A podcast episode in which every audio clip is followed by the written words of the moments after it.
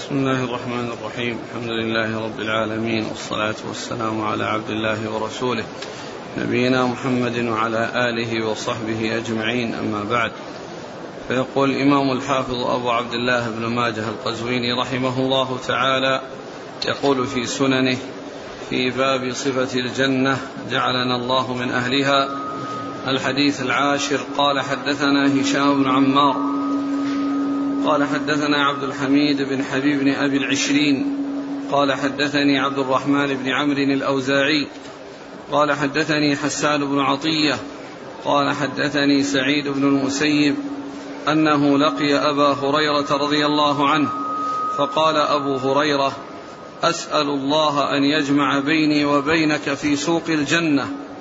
قال سعيد أو فيها سوق؟ قال نعم.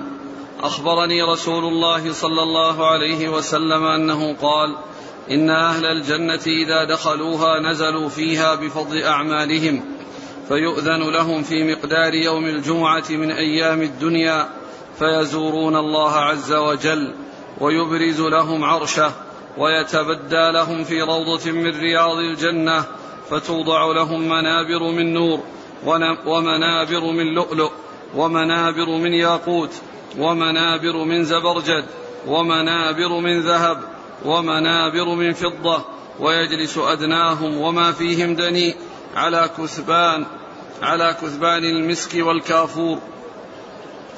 ما يرون أن أصحاب الكراسي بأفضل منهم مجلسا.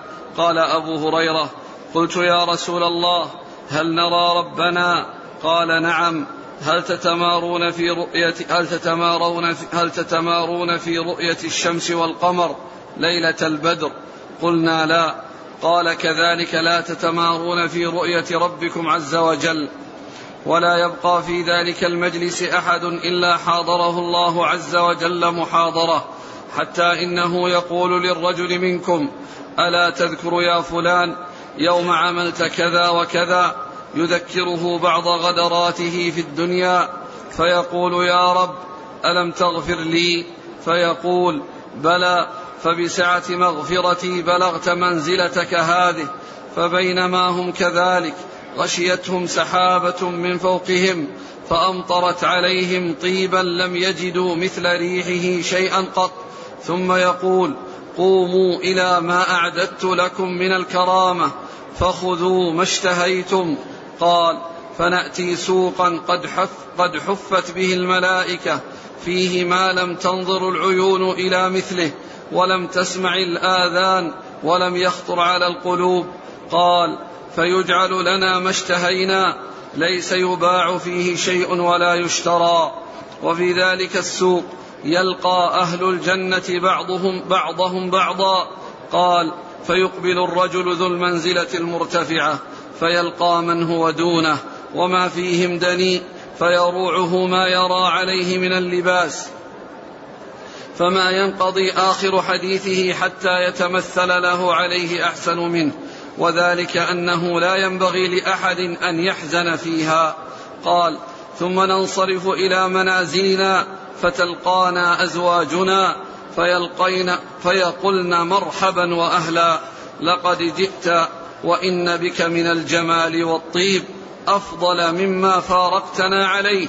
فنقول إنا جالسنا اليوم ربنا الجبار عز وجل ويحقنا أن ننقلب بمثل ما انقلبنا بسم الله الرحمن الرحيم.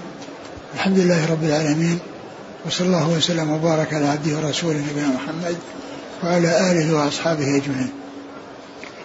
أما بعد فهذا الحديث الطويل من الأحاديث التي أوردها ابن ماجه رحمه الله في باب صفة الجنة وقد مر في الدرس الماضي عدد من تلك الأحاديث في هذا الباب.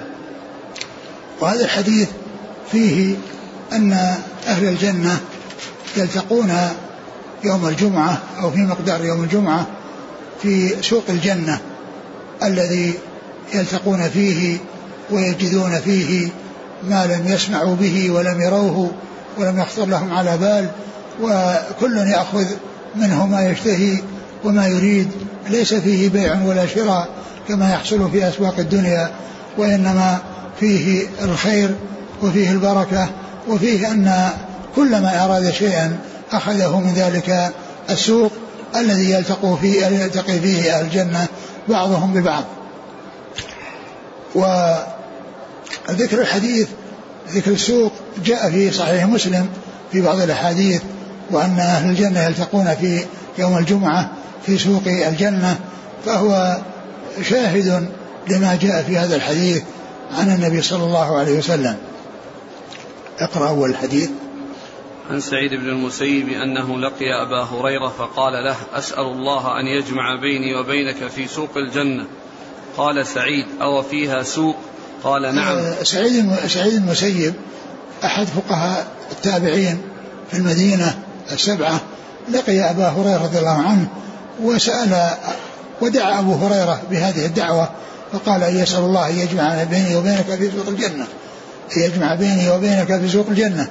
عند ذلك سأل سعيد هذا الحديث عن هذا عن هذا عن هذه السوق وهل الجنة في سوق؟ فأخبره وسؤال أبي هريرة رضي الله عنه بهذا السؤال الذي قاله لسعيد المسيب أراد به أن يلفت نظره إلى ما جاءت به السنة عن رسول الله صلى الله عليه وسلم وأنه دعا بهذه الدعوة حتى يلفت نظره إليها فيسأله هذا السؤال وقد سأله فأجابه فقال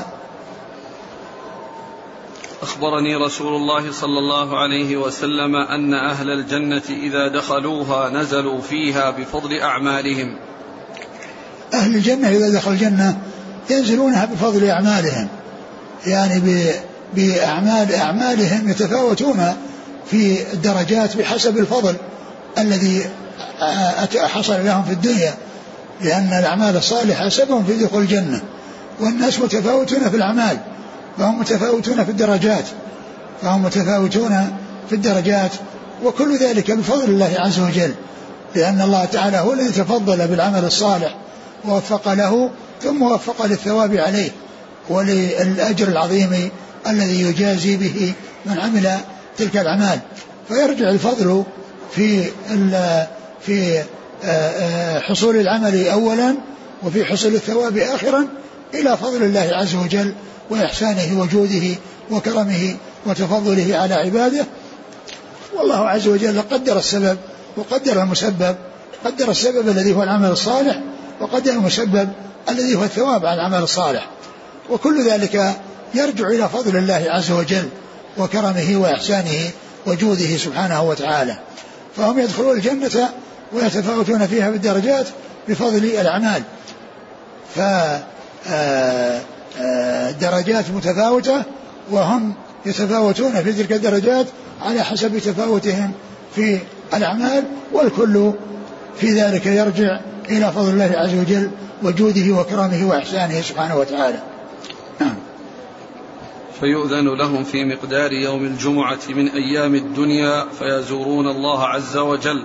فيؤذن لهم في مقدار يوم الجمعة من أيام الدنيا لأن لأن يوم الجمعة يوم القيامة ولأن الجنة ليس فيها ليل ولا نهار ليس فيها شمس ليس فيها شمس ويعني وقمر وليل يأتي ونهار وإنما كله ضياء ضياء ونور في الجنة والناس آآ آآ آآ يأتون في مقدار يوم الجمعة يعني مقدار هذا الزمان الذي كان يحصل لهم في الدنيا بعد ما يقابل ما يساوي ستة أيام يأتي ما يقابل اليوم السادس السابع الذي هو الجمعة يجتمعون قال في مقدار يوم الجمعة. يعني بالنسبة لأن لأن الأيام في الدنيا تعرف بطلوع الشمس وغروبها والجنة ليس فيها شمس وليس فيها طلوع وغروب وإنما هي نور وإضاءة من غير أن يكون هناك شمس وقمر. فإذا بمقدار يعني مقدار يوم الجمعة مقدار يوم الجمعة آه، يلتقون آه، فيها آه، في تلك السوق. نعم. ويبرز لهم عرشه ويتبدى لهم في روضة من رياض الجنة. الله عز وجل يبدو لهم ويظهر لهم ويريهم نفسه فيرون الله عز وجل وهم في رياض الجنة يرون الله عز وجل و آه، آه، رؤيته أكمل نعيم وأجل نعيم ولهذا هي الزيادة التي قال الله عز وجل للذين أحسنوا الحسنى وزيادة لأن الحسنى دخول الجنة والزيادة النظر إلى وجه الله سبحانه وتعالى. نعم. فتوضع لهم منابر من نور ومنابر من لؤلؤ ومنابر من ياقوت ومنابر من زبرجد ومنابر من ذهب ومنابر من فضة. فتوضع لهم منابر يعني من هذه الأنواع الستة يعني من من النور ومن الزبرجد ومن الذهب ومن الفضة. ويجلسون على هذه المنابر وعلى هذه الكراسي على حسب أعمالهم وعلى حسب ما قدموه من أعمال صالحة يجلسون على هذه المنابر وعلى هذه الكراسي التي في الجنة عند الله عز وجل. نعم. ويجلس أدناهم وما فيهم دنيء. على كثبان المسك والكافور. ويجلس ويجلس أدناهم وما فيهم دني. لما قال أدناهم أتى بعبارة آه، فيها الاحتراز من أن يكون يفهم من ذلك أن فيهم دني فقال ليس فيهم دني. ولكن ولكنه أدنى بالنسبة لمن أعلى منه لأنهم متفاوتون في الدرجات ومتفاوتون في المنازل. لكن هؤلاء الذين هم في الدرجة التي هم دون غيرهم يرون أنه ليس هناك أحد أكمل منهم وليس هناك أكمل منهم لأن الذي هم فيه نعيم عظيم نعيم عظيم يرون أن أنه ليس مثله نعيم. وإن كان غيرهم ممن آه، هو أعلى منهم درجة يكون في في نعيم أتم وفي نعيم أكمل إلا أن هؤلاء الذين هم في هذه الدرجة يرون أنه ليس هناك نعيم أكمل مما هم فيه من النعيم راضون بما حصلوه في الجنة من هذا النعيم وإن كان غيرهم أعلى منهم فإنهم يرون أنهم في نعمة ليس مثلها نعمة ولا يساويها نعمة. نعم. قال أبو هريرة قلت يا رسول الله هل نرى ربنا؟ قال نعم. هل تتمارون في رؤية الشمس والقمر ليلة البدر؟ قلنا لا قال كذلك لا تتمارون في رؤية ربكم عز وجل. ثم سأل أبو هريرة رسول الله صلى الله عليه وسلم أن, أن هل يرون ربهم؟ فأخبر عليه الصلاة والسلام بأنهم يرونه وأن رؤيتهم محققة له سبحانه وتعالى وأنهم كما أنهم يرون القمر ليلة البدر ويرون الشمس ويعني لا يتمارون في رؤيته ولا يعني يحصل بينهم التزاحم من أجل أن يروه فإن كل يراه سبحانه وتعالى دون أن يتضاموا ودون أن يتزاحموا ودون أن يمتزج بعضهم ببعض كل يرى ربه سبحانه وتعالى آه، كما أن الناس يرون القمر في السماء ويرون الشمس في السماء فإنهم من غير أن يحصل بينهم تضام وتزاحم وكذلك يرون الله عز وجل كذلك. والتشبيه إنما هو للرؤية بالرؤية وليس للمرئي بالمرئي فهو تشبيه لتحقق الرؤية وأنها حاصلة وأنها موجودة لا أن الله عز وجل يشبه الشمس أو القمر أو أن القمر والشمس يشبهان الله. الله عز وجل ليس كمثله شيء وهو السميع البصير. صفاته تليق بكماله وجلاله وصفات المخلوقين تليق بهم ولا تشبه صفات الخالق المخلوق ولا صفات المخلوق الخالق سبحانه وتعالى. نعم. ولا يبقى في ذلك المجلس أحد إلا حاضره الله عز وجل محاضرة. يعني حاضره يعني كلمه يعني من غير واسطة. مثل ما جاء في الحديث إن ما منكم من أحد إلا سيكلمه ربه ليس بينه وبينه ترجمان.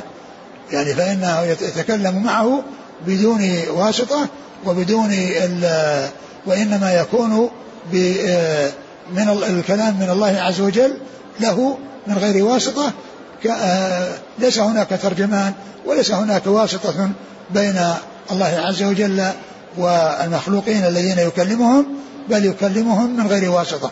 نعم. حتى إنه يقول للرجل منكم ألا تذكر يا فلان يوم عملت كذا وكذا يذكره بعض غدراته في الدنيا فيقول يا ربي أفلم تغفر لي فيقول بلى فبسعة مغفرتي بلغت منزلتك هذه. ثم إنه يذكر له بعض غدراته عندما يخاطب ويكلم الإنسان أو العبد من عباد الله عز وجل في الجنة فيذكر له شيء مما حصل منه في الدنيا وذلك ليزداد فرحا وسرورا بأن الذي حصل منه وقد أساء فيه أن الله غفر له وتجاوز وأنه وصل إلى هذه الدرجة وإلى هذه المنزلة بفضل الله عز وجل وكرمه وجوده وإحسانه. فيذكر يعني شيء مما حصل في الدنيا فيقول ألم تغفر لي؟ يعني الآن في الجنة وقد وصلت إلى الجنة وقد غفرت لي. فيقول بلى وإنما وصلت إلى ذلك بسعة رحمتي وبفضلي وإحساني وجودي وكرمي.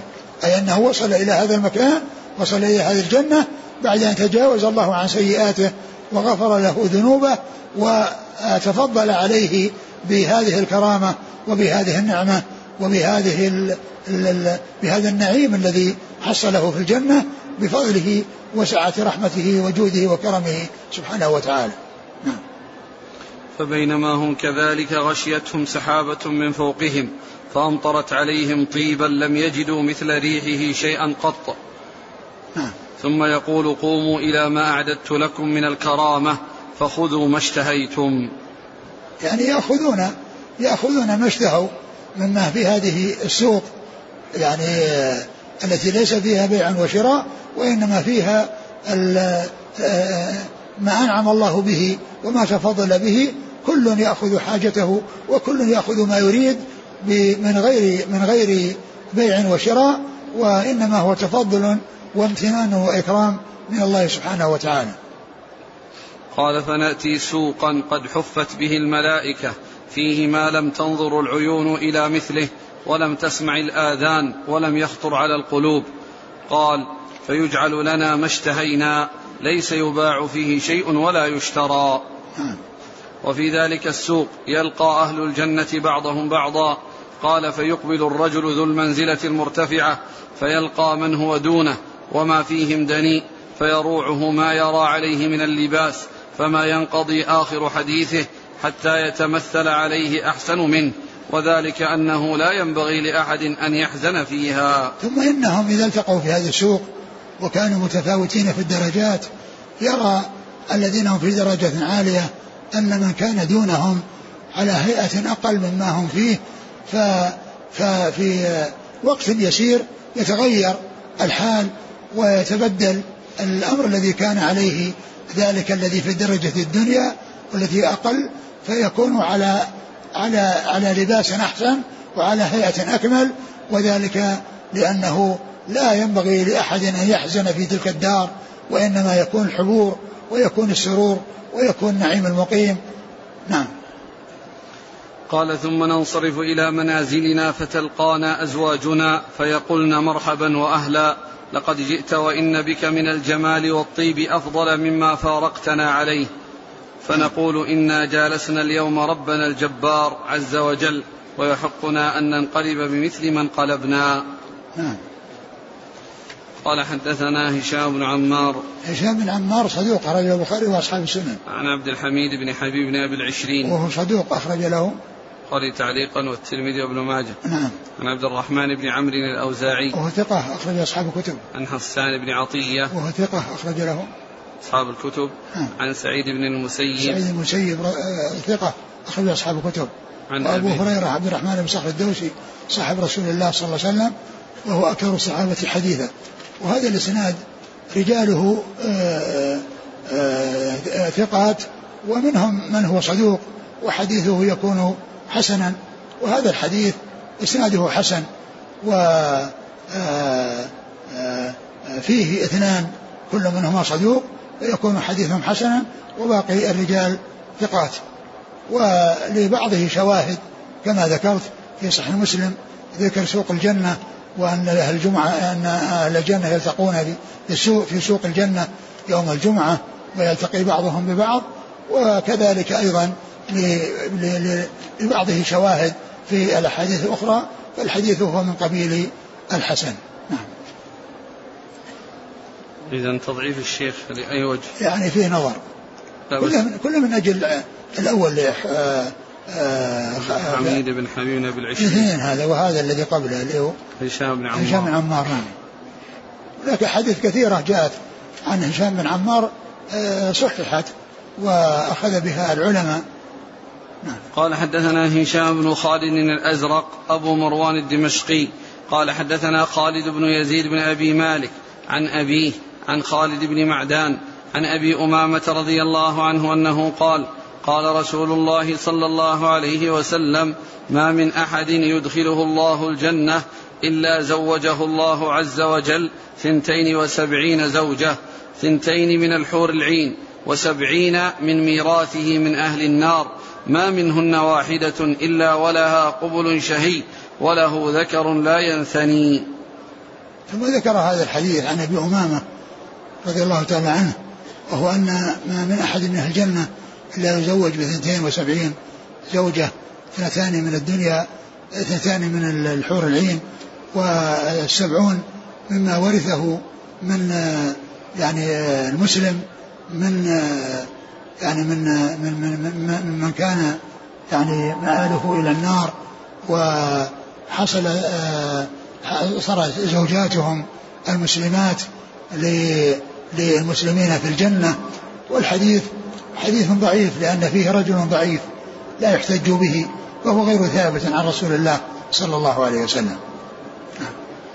قال حدثنا هشام بن خالد الأزرق أبو مروان الدمشقي. هو؟ صدوق أبو داود بن ماجه. نعم. عن أبي مروان عن خالد بن يزيد بن أبي مالك. وهو ضعيف. أخرجه ابن ماجه. نعم. عن أبيه وهو؟ صدوق ربما وهم أخرجه أبو داود والنسائي وابن ماجه. نعم. عن خالد بن معدان. وهو ثقة. أخرج له. أصحاب الكتب. نعم. عن أبي أمامة. سدي بن عجلان الباهلي رضي الله عنه. أخرج له أصحاب الكتب. قال قال هشام بن خالد من ميراثه من أهل النار يعني رجالا دخلوا النار فورث أهل الجنة نساءهم كما ورثت امرأة فرعون. يعني هذا تمثيل لكن الحديث كما عرفنا هو غير صحيح. قال حدثنا محمد بن بشار قال حدثنا معاذ بن هشام قال حدثنا أبي عن عامر الأحول عن أبي الصديق الناجي عن أبي سعيد الخدري رضي الله عنه أنه قال قال رسول الله صلى الله عليه وسلم المؤمن إذا اشتهى الولد في الجنة كان حمله ووضعه في ساعة واحدة كما يشتهي. ثم ذكر هذا الحديث أن المؤمن في الجنة إذا اشتهى الولد كان حمله ووضعه في ساعة واحدة يعني كما يشتهي. فبعض أهل العلم قال إن هذا الحديث يدل على أنه إذا اشتهى أن أن أن المؤمن يشتهي في الجنة الولد فيكون حمله و ووضعه وسنه في ساعة واحدة. يعني أنه يظهر على هيئته كاملا. مثل ما خلق آدم فإنه خلق كاملا على طوله وعلى هيئته التي خلقه الله عليها فكذلك يكون الولد في الجنة. ليس مثل الولد في الدنيا الذي يكون حملا ثم يكون رضيعا ثم فطيما ثم يكبر شيئا فشيئا حتى يبلغ ثم يكون رجلا. وإنما يعني يظهر سويا على هيئته الكاملة في ساعة واحدة. ويكون كما خلق آدم فإنه خلق بهذه الهيئة التي خلق عليها. لم يكن آآ آه، آآ آه، انتقل من من من من حال إلى حال. من صغر إلى كبر وإنما خلقه الله عز وجل على الهيئة فكذلك الولد يكون في الجنة. فبعض أهل العلم قال إن هذا الحديث يدل على أنه إذا اشتهى يحصل الولد بالفعل. ومنهم من قال أن هذا لو اشتهى فإنه يحصل له ذلك ولكن لا يشتهي. والحديث يدل على أنه إذا حصل إذا إذا اشتهى فإنه يحصل له ذلك. إن اشتهى وإذا اشتهى فإنه يحصل له ذلك. نعم. قال حدثنا محمد بن بشار. ثقة أخرج أصحاب الكتب وهو شيخ لأصحاب الكتب. عن معاذ بن هشام. وهو صدوق أخرج أصحاب الكتب. عن أبيه هشام بن السوائي ثقة أخرج أصحاب الكتب. عن عامر الأحول. وهو صدوق يخطئ أخرج له البخاري القراءة ومسلم وأصحاب السنن. آه. عن أبي الصديق الناجي. وهو ثقة أخرج أصحاب الكتب. آه. عن أبي سعيد. أبي سعيد الخدري سعد بن مالك بن سنان رضي الله عنه. أحد السبعة المكثرين من حديث الرسول صلى الله عليه وسلم. قال حدثنا عثمان بن أبي شيبة قال حدثنا جرير عن منصور عن إبراهيم عن عبيدة عن عبد الله بن مسعود رضي الله عنه أنه قال قال رسول الله صلى الله عليه وسلم إني لأعلم آخر أهل النار خروجا منها وآخر أهل الجنة دخولا الجنة رجل يخرج من النار حبوا فيقال له اذهب فادخل الجنة فيأتيها فيخيل إليه أنها ملأى فيرجع فيقول يا رب وجدتها ملأى فيقول الله اذهب فادخل الجنة فيأتيها فيخيل إليه أنها ملأى فيرجع فيقول يا رب وجدتها ملأى فيقول الله سبحانه اذهب فادخل الجنة فيأتيها فيخيل إليه أنها ملأى فيرجع فيقول يا رب إنها ملأى. فيقول الله اذهب فادخل الجنة فإن لك مثل الدنيا وعشرة أمثالها أو إن لك مثل عشرة أمثال الدنيا. فيقول أتسخر بي أو أتضحك بي وأنت الملك. قال فلقد رأيت رسول الله صلى الله عليه وسلم ضحك حتى بدت نواجذه. فكان يقال هذا أدنى أهل الجنة منزلا.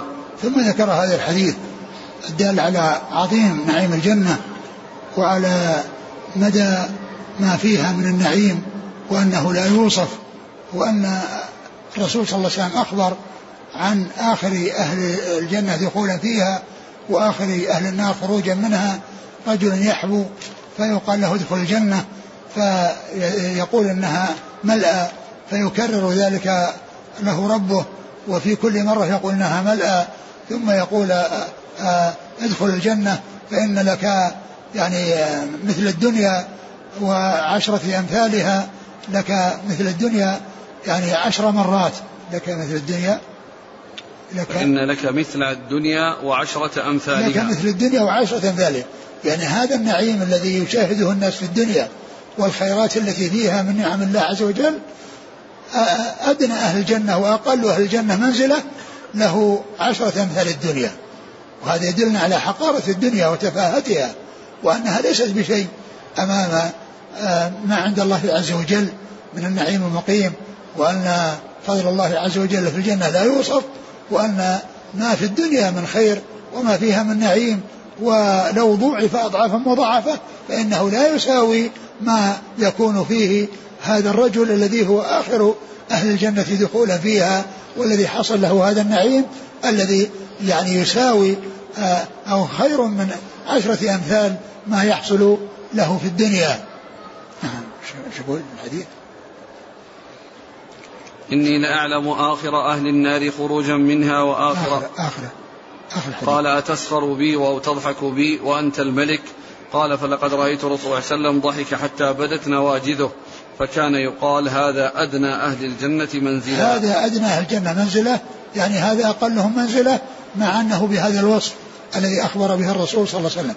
ولهذا فالأمر كما قال الرسول صلى الله عليه وسلم فيها ما لا عين رأت ولا أذن عن سمعت ولا خطر على قلب بشر فهو نعيم مقيم نعيم عظيم لا يتخيله يعني لا تتخيله العقول ولم تره الأعين ولم تسمع به الآذان وإنما هو شيء ادخره الله عز وجل لمن آه، يعمل الأعمال الصالحة في هذه الدار حتى يحصل الجزاء والثواب على ذلك في الجنة دار النعيم المقيم.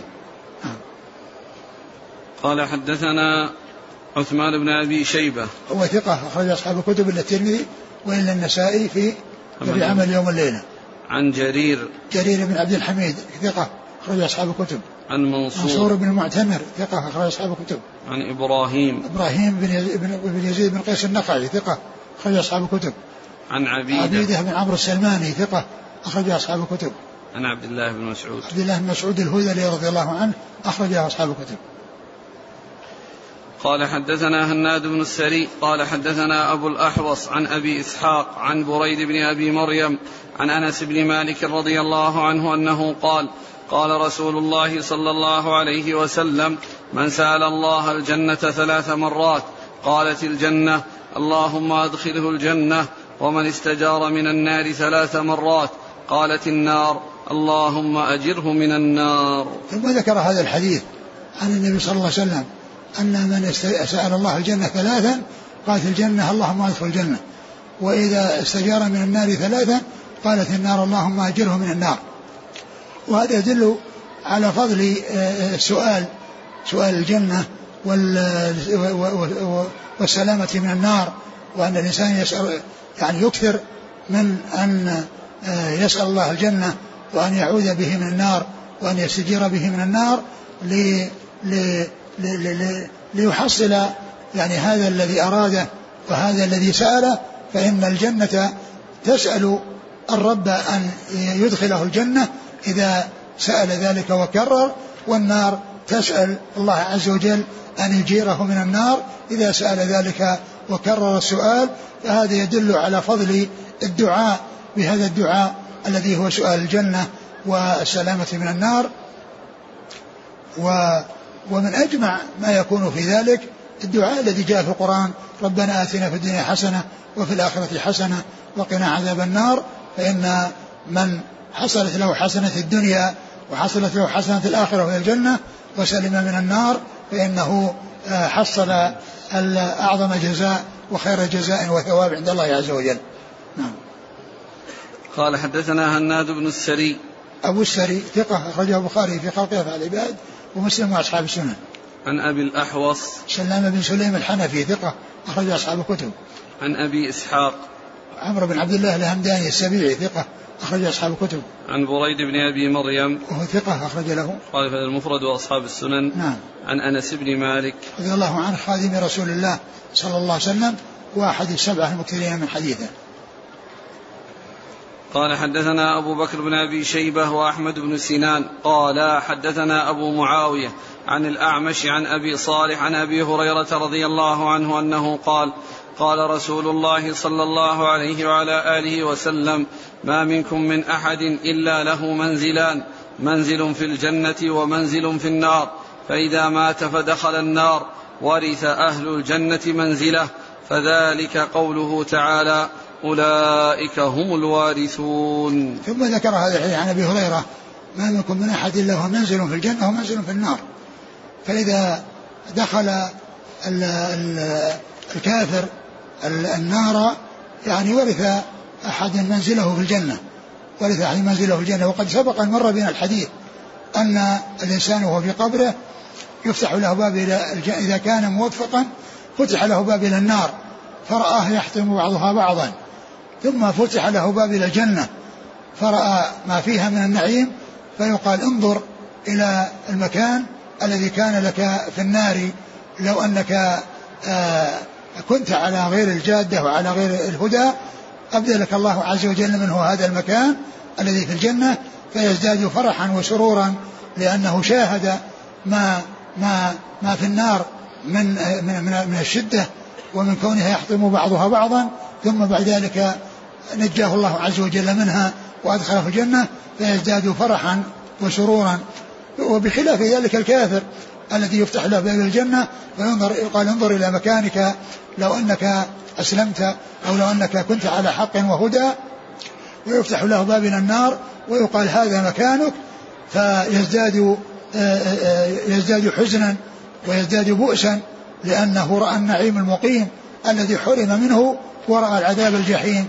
الذي ينتظره فيفتح لهذا باب إلى الجنة فيأتيه من روحها ونعيمها وهو في قبره ويفتح لهذا باب إلى النار فيأتيه من روحها من عذابها وحرها وسمومها ويزداد المسلم والمؤمن آه، فرحا وسرورا لأن الله نجاه من هذا هذه النار التي شاهدها وهذا يزداد آه، آه، حزنا وتأثرا وتألما لأنه رأى الخير الكثير الذي حرم منه وحيل بينه وبينه وهو نعيم الجنة.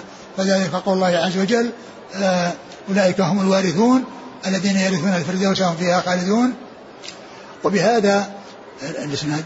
قال حدثنا أبو بكر بن أبي شيبة وأحمد بن سنان. أحمد بن سنان صدوق أخرج له. ثقة. ثقة أخرج له. البخاري ومسلم وداود والنسائي في مسند مالك بن ماجه. ها. عن أبي معاوية محمد بن خازم ثقة أخرج أصحاب الكتب. عن الأعمش سليمان المهران ثقة أخرج أصحاب الكتب. عن أبي صالح الأكوان السمان ثقة أخرج أصحاب الكتب. عن أبي هريرة. هريرة عبد الرحمن بن صالح الدوسي رضي الله عنه أكثر الصحابة حديثا. وبهذا الحديث آه الذي هو آخر آه سنن ابن ماجه ننتهي من تدريس آه هذا الكتاب العظيم الذي هو السنن لابن ماجه. وبإتمام تدريسه أي كتاب ماجه نكون بذلك أتممنا آه دراسة الكتب الستة التي هي صحيح البخاري وصحيح مسلم وسنن النسائي وسنن أبي داود وسنن النسائي وجامع الترمذي وابن ماجه التي هي الكتب الحديثة المشهورة كتب المشهورة عند أهل السنة آه، آه، الكتب الستة. نكون بذلك انتهينا منها والحمد لله الذي بنعمته تتم الصالحات. ونحمده سبحانه وتعالى على نعمه الظاهرة والباطنة. آه اللهم صل على محمد وعلى آل محمد كما صليت على إبراهيم وعلى آل إبراهيم إنك حميد مجيد. وبارك على محمد وعلى آل محمد كما باركت على إبراهيم وعلى آل إبراهيم إنك حميد مجيد. وسلم تسليما كثيرا. اللهم ارض عن الصحابة الكرام. ربنا ربنا اغفر لنا ولإخواننا سبقونا بالإيمان. ولا تجعل في قلوبنا غلا للذين آمنوا. ربنا إنك رؤوف رحيم. اللهم إنا نسألك أن توفقنا لما فيه سعاده الدنيا وسعاده الآخرة. اللهم إنا نسألك أن توفقنا لما فيه سعاده الدنيا وسعاده الآخرة. اللهم إنا نسألك العلم النافع. اللهم إنا نسألك علما نافعا وعملا صالحا متقبلا. اللهم وفقنا للعمل الصالح.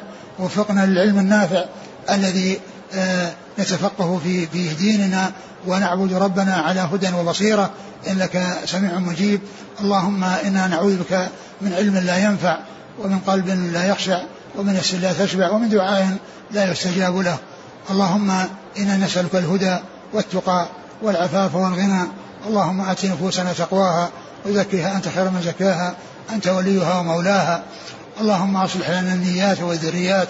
اللهم اللهم أصلح لنا النيات والذريات اللهم أصلح الشباب والشابات اللهم اهدهم سبل السلام وأخرجهم من الظلمات إلى النور ووفقهم لما فيه سعادة الدنيا وسعادة الآخرة. اللهم آمنا في أوطاننا وأصلح أئمتنا وولاة أمورنا ووفقهم لما تحب وترضى. اللهم وفق ولي أمرنا خادم الحرمين إلى ما فيه رضاك. اللهم اجعل اللهم وفقه لهداك. واجعل عمله في رضاك.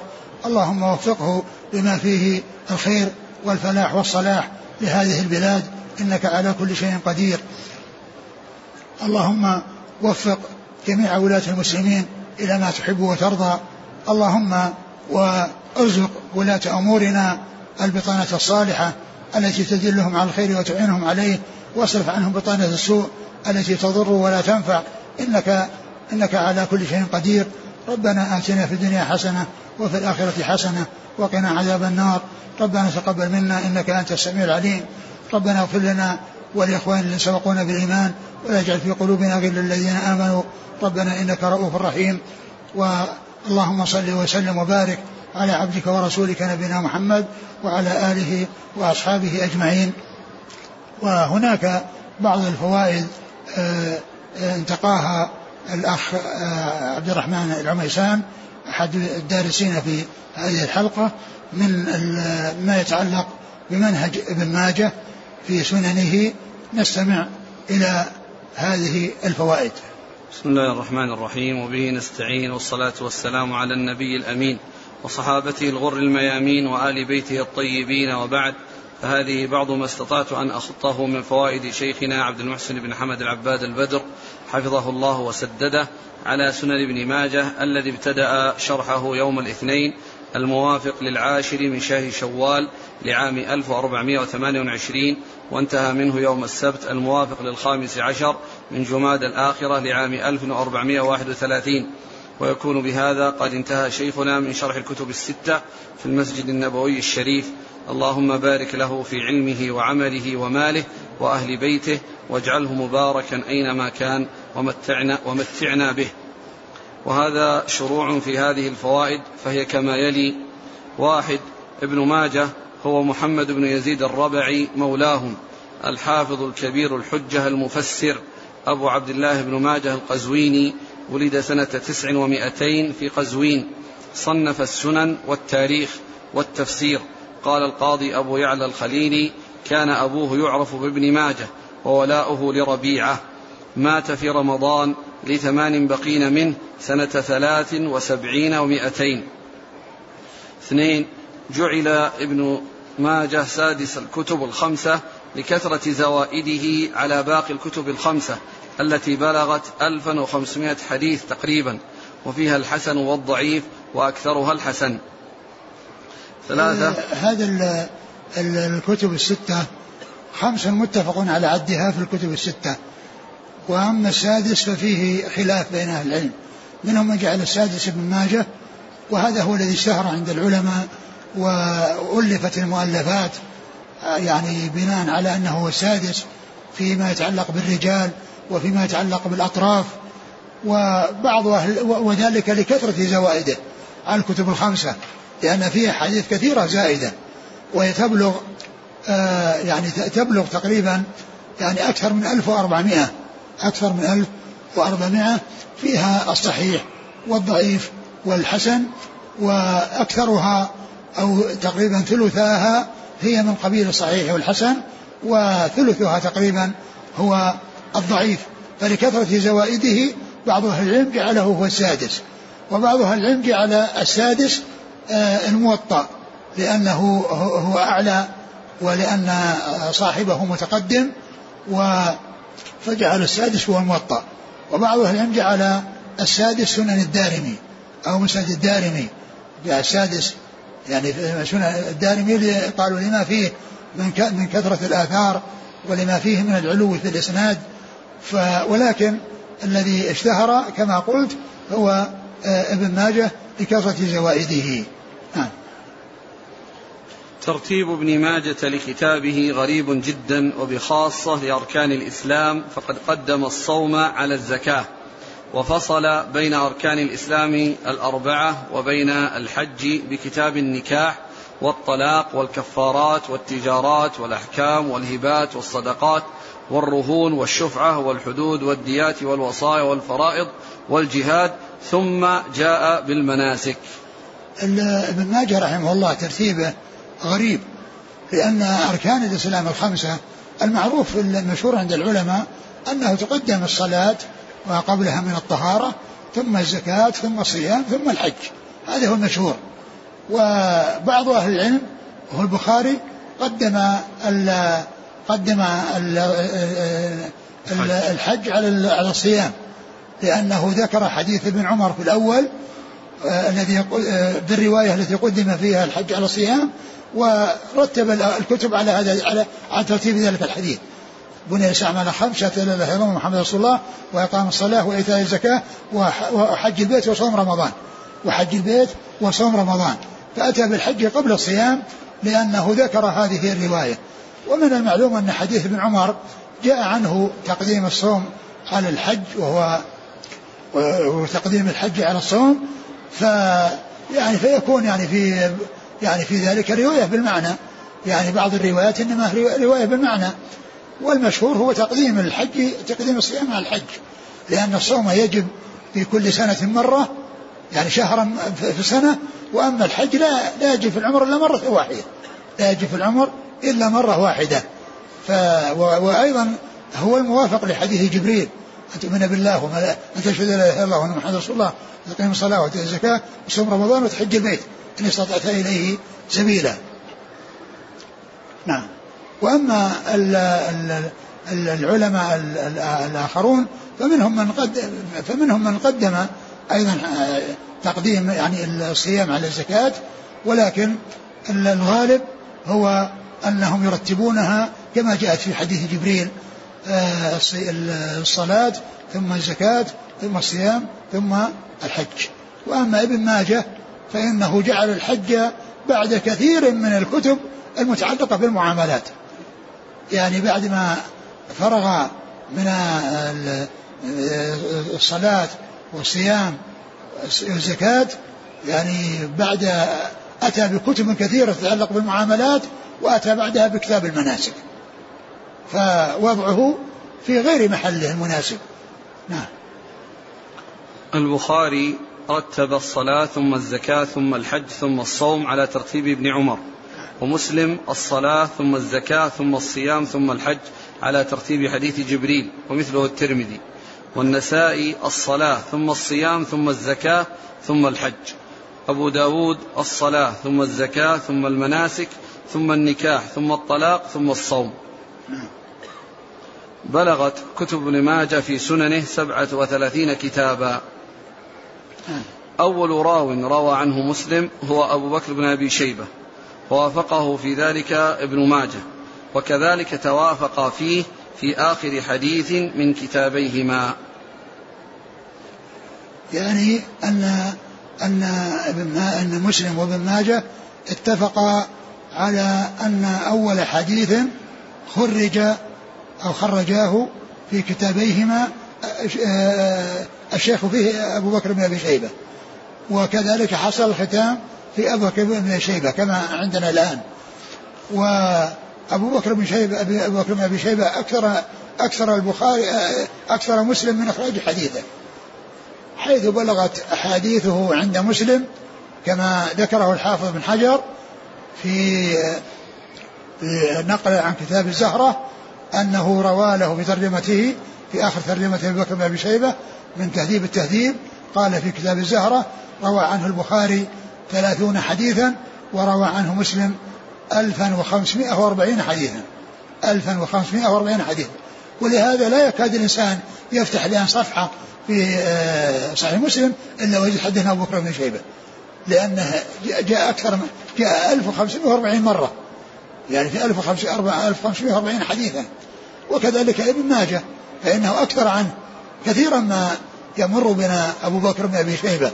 في أحاديث كثيرة هي بالمئات لكن الذي أكثر عنه جدا هو مسلم. نعم.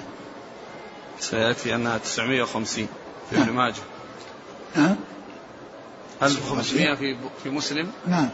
1540 مسلم 1540 950 في ابن ماجه. نعم. المناسب هنا أن ابن ماجه بدأ بحديث أبي هريرة من شيخه أبي بكر وختم بحديث أبي هريرة. نعم. وشيخه أبو بكر. نعم. أما البخاري فابتدأ بشيخه الحميدي والنسائي والترمذي بقتيبة بن سعيد البغلاني وأبو داود بشيخه عبد الله بن مسلمة القعنبي. نعم. سادسا إذا وقع لابن ماجه حديث بإسناد صحيح وآخر ضعيف فإنه يقدم المتكلم فيه على الصحيح. يعني عندما يكون الحديث موضوعه واحد وجاء بإسنادين أحدهما ضعيف والثاني صحيح فإنه يقدم الذي فيه الإسناد الضعيف. يعني كأن كأن العبرة بما جاء أخيرا وبما ختم به وأن الضعف الذي جاء في الأول جاء ما يدل على خلافه في الثاني وهو التصحيح. يعني هذا من بالاستقراء يعني من من, من يعني من صنيعه نعم.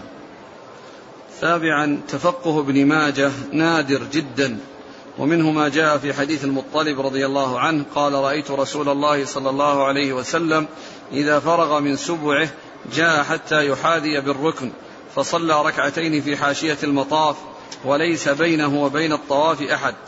قال ابن ماجه عقبه هذا بمكة خاصة. يعني هذا التفقه هو كون المحدث عندما ينتهي من الحديث يأتي بشيء من الفقه يتعلق بالحديث. هذا يقال له تفقه يعني أو ذكر شيء من الفقه يعني مع الحديث. وهذا قليل عند الماجة ونادر عند الماجة كونه يعني يذكر شيئا من الفقه بعد ذكر الأحاديث. وقد ذكر من هذا المثال وهو أن الرسول صلى الله عليه وسلم لما طاف يعني صلى يعني في حاشية المطاف قلنا يعني وليس بينه يعني يعني يعني ليس له سترة. قال ابن ماجه هذا في مكة خاصة يعني أن يعني كونه يعني لا يتخذ سترة. يعني هذا المقصود بذلك لأن كان صلى والطائفين أمامه يعني لم يتخذ سترة. آه. طريقة ابن ماجه إذا كان له أكثر من شيخ في الحديث هي أن يسوقه على لفظ الشيخ الأول فإن وجد اختلاف في ألفاظ الحديث ذكر لفظ الثاني عقب نهاية الحديث. نعم هذه طريقة ماجه إذا كان ذكر الحديث عن شيخين فإنه يسوقه على لفظ الشيخ الأول. وإذا كان هناك أمر يقتضي أن ينبه عليه يتعلق بالثاني أشار إليه وإلا في الأصل هو تقديم رواية الشيخ الأول. وهذا خلاف طريقة البخاري رحمه الله. فإن البخاري إذا ساق الحديث عن شيخين فإنه يسوقه بلفظ الثاني. يسوقه بلفظ الثاني كما ذكر ذلك الحافظ بن حجر في فتح الباري. يعني يجعل سياق الحديث للشيخ الثاني. وقال والدليل على ذلك أنه لما أن أنه يذكر في موضع آخر الإسناد الأول ثم يذكر المتن بخلاف المكان الأول هذا الذي ذكر فيه الشيخين.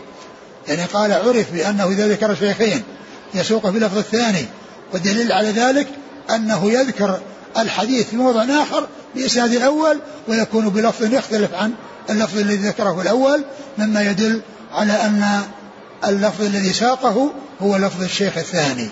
نعم. فإن ساقه على لفظ الثاني نبه على ذلك. كما في بعضها قال في آخره واللفظ لدحيم وقال في آخر واللفظ لابن الصباح. نعم اللي هو الشيخ الثاني. أو أن يذكر شيخه الأول في الاختلاف وهو قليل. إذا ساق ابن ماجه أكثر من طريق لحديث واحد نبه أن هذا هو حديث فلان. طريقة ابن ماجه عند اختصار الحديث عدم التنبيه لذلك كما فعل في حديث جابر الطويل في الحج كثيرا هو, هو يعني في الغالب الذي يختصرون الحديث لا ينبهون عليه وإنما كان طريقتهم التفريق وذكر الأماكن المتعددة يعني من أجل محل الشاهد يعني هكذا يصنعون أقول هكذا يصنعون بدون تنبيه نعم. وأحيانا ينبهون فيقول مختصر نعم. كثيرا ما يفسر ابن ماجه غريب الحديث بالنقل عن الرواة. يعني يقول قال فلان كذا. يعني يعني يذكر من بعض الرواة يذكر يعني تفسير غريب الحديث نقلا عن بعض الرواة. وأحيانا من عنده. نعم. وقد يفسرها هو وهذا نادر. نعم. طريقة ابن ماجه في غريب الحديث أو شرحه هو نقل تفسير الراوي لتلك الألفاظ. أعلى ما عند ابن ماجه ما أعلى ما عند ابن ماجه الثلاثي. وقد بلغت ثلاثياته خمسة بإسناد واحد ضعيف.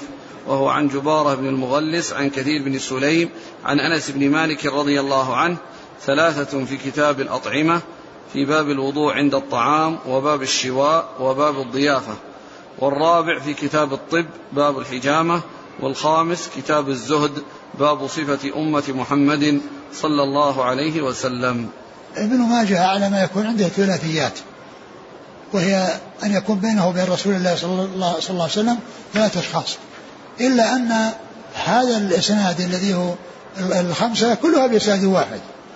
وفيه آآ آآ آآ يعني اثنان في إسناده لأن الحديث ثلاثة. صحابي وتابع وتابع تابعي فالتابعي وتابع التابعي كلهم ضعاف. يعني وهي كلها بإسناد واحد. يعني ضعيف.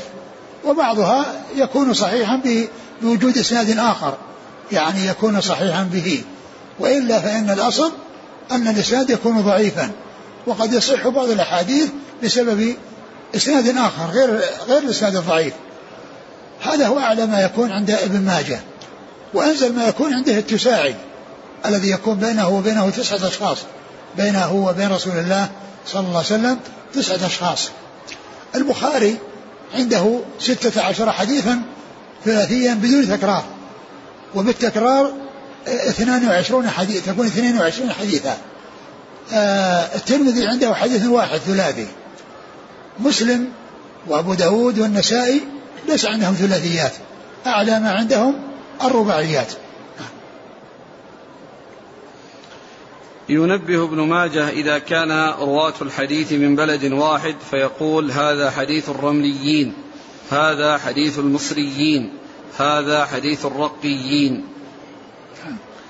أكثر ابن ماجه عن أبي بكر بن أبي شيبة فقد بلغت أحاديث أحاديثه في سننه ما يقارب 950 حديثا ولم يروي عن عثمان بن أبي شيبة إلا 49 حديثا. وممن أكثر عن الرواية عنه علي بن محمد الطنافسي فقد روى عنه ما يقارب 440 حديثا. وكثيرا ما يأتي أبو بكر بن أبي شيبة مع علي بن محمد الطنافسي.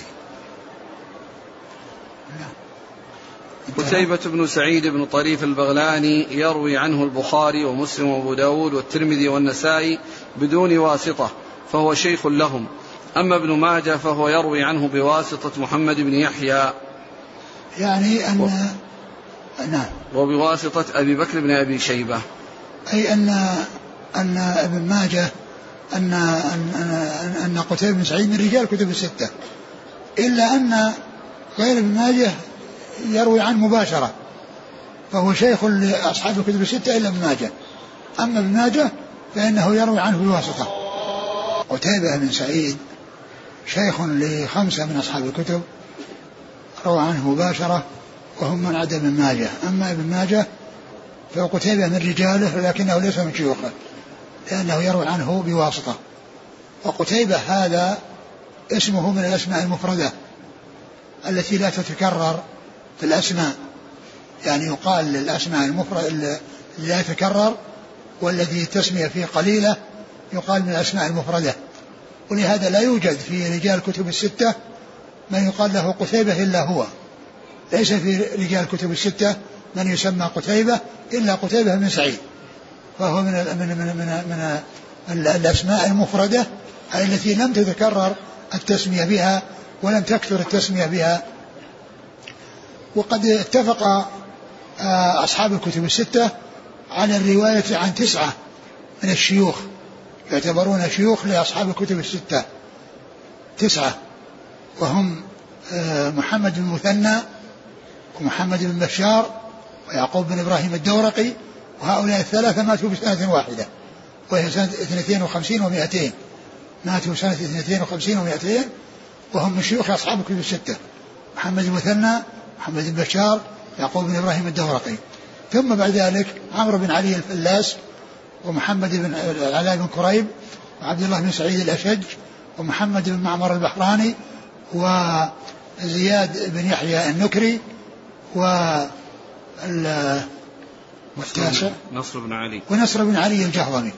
ونصر بن علي الجهضمي هؤلاء تسعة يعتبرون شيوخ لأصحاب الكتب الستة يروون عنه مباشرة وبدون واسطة. أما عن الرباعيات ابن ماجه فقد بلغت 170 حديثا.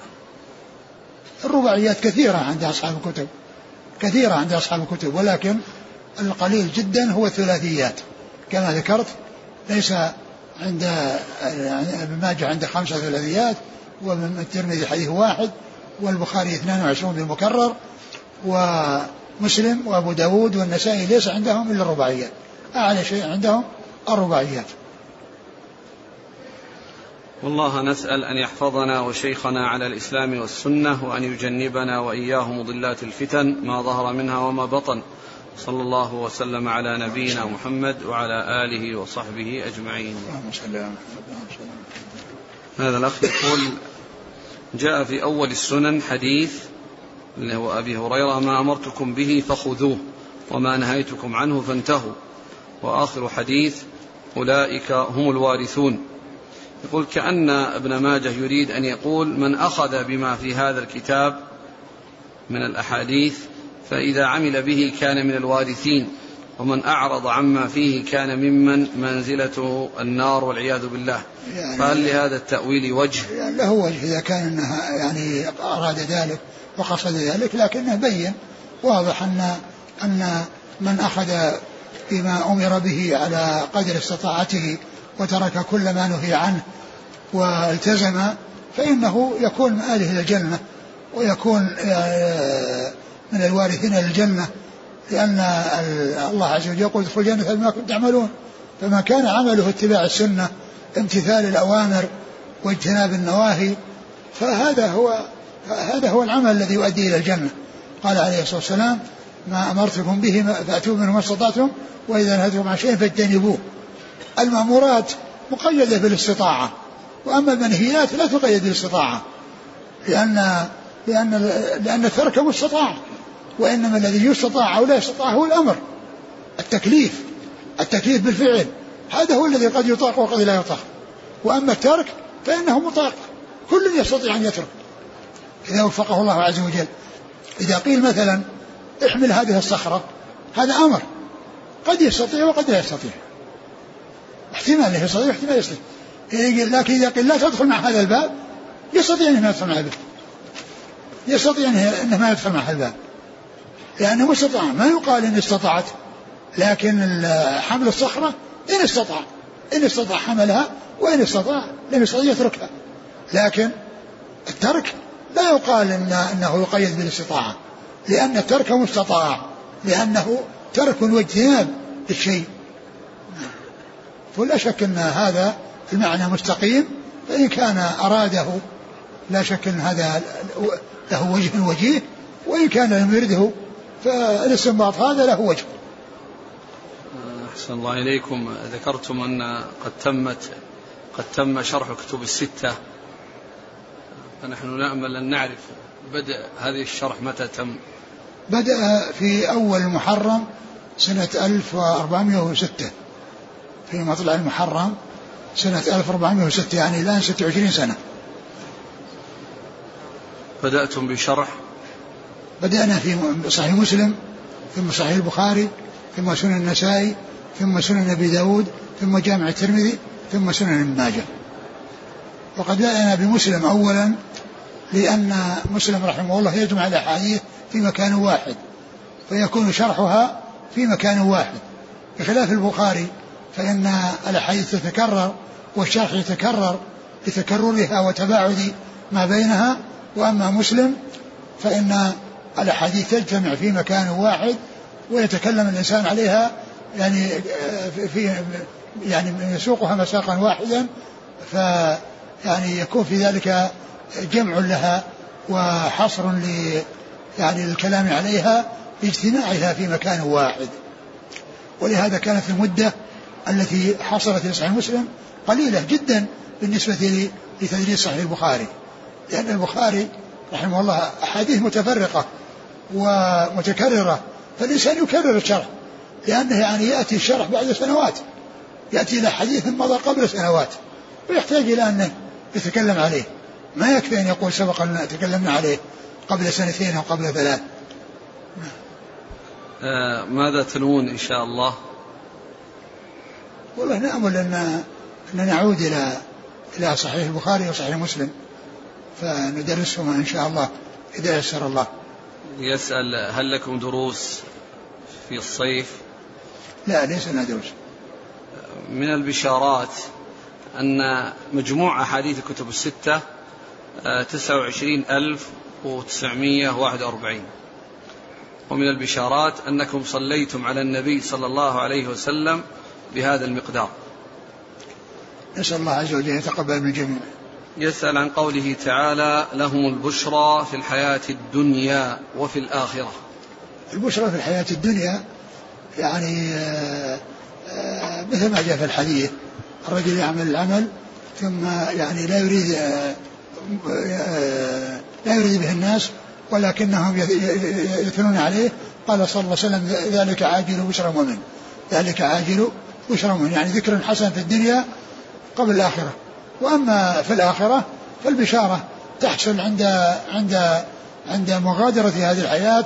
الملائكة تبشر بما أعده الله عز وجل للمؤمن من الخير. ولهذا يعني مر بنا الحديث قريبا من أحب لقاء الله أحب الله لقاءه ومن كره لقاء الله كره الله لقاءه. وذلك المؤمن عندما يعني عند الموت يبشر بما أعد له فيفرح بما هو قادم عليه بخلاف من يكون كذلك فإنه يبشر بالعذاب الأليم فلا يحب أن ينتقل إلى ذلك العذاب. فالبشارة في الدنيا ذكر الحسن الذي أشار إليه الرسول صلى الله عليه وسلم وكذلك بالنسبة للآخرة يعني ما يبشر به عند الموت من النعيم الذي ينتظره. في سن أهل الجنة أورد الترمذي في باب ما جاء في سن أهل الجنة حديث حسنه الألباني. آه قال يدخل أهل الجنة جردا مردا مكحلين أبناء ثلاثين أو ثلاث وثلاثين سنة. وأخرجه بهذا اللفظ أحمد كذلك في المسند. وفي الصحيحة 2512 ما من أحد يموت سقطا ولا هرم هرما وإنما الناس فيما بين ذلك إلا بعث ابن ثلاثين سنة فإن كان من أهل الجنة كان على نسخة آدم وصورة يوسف وقلب أيوب ومن كان من أهل النار عظموا أو فخموا كالجبال. هذه الحديثين 2512 في أي سنة؟ في أي صحيحة. في أي لا في ما خرجه؟ بس أحال على 2000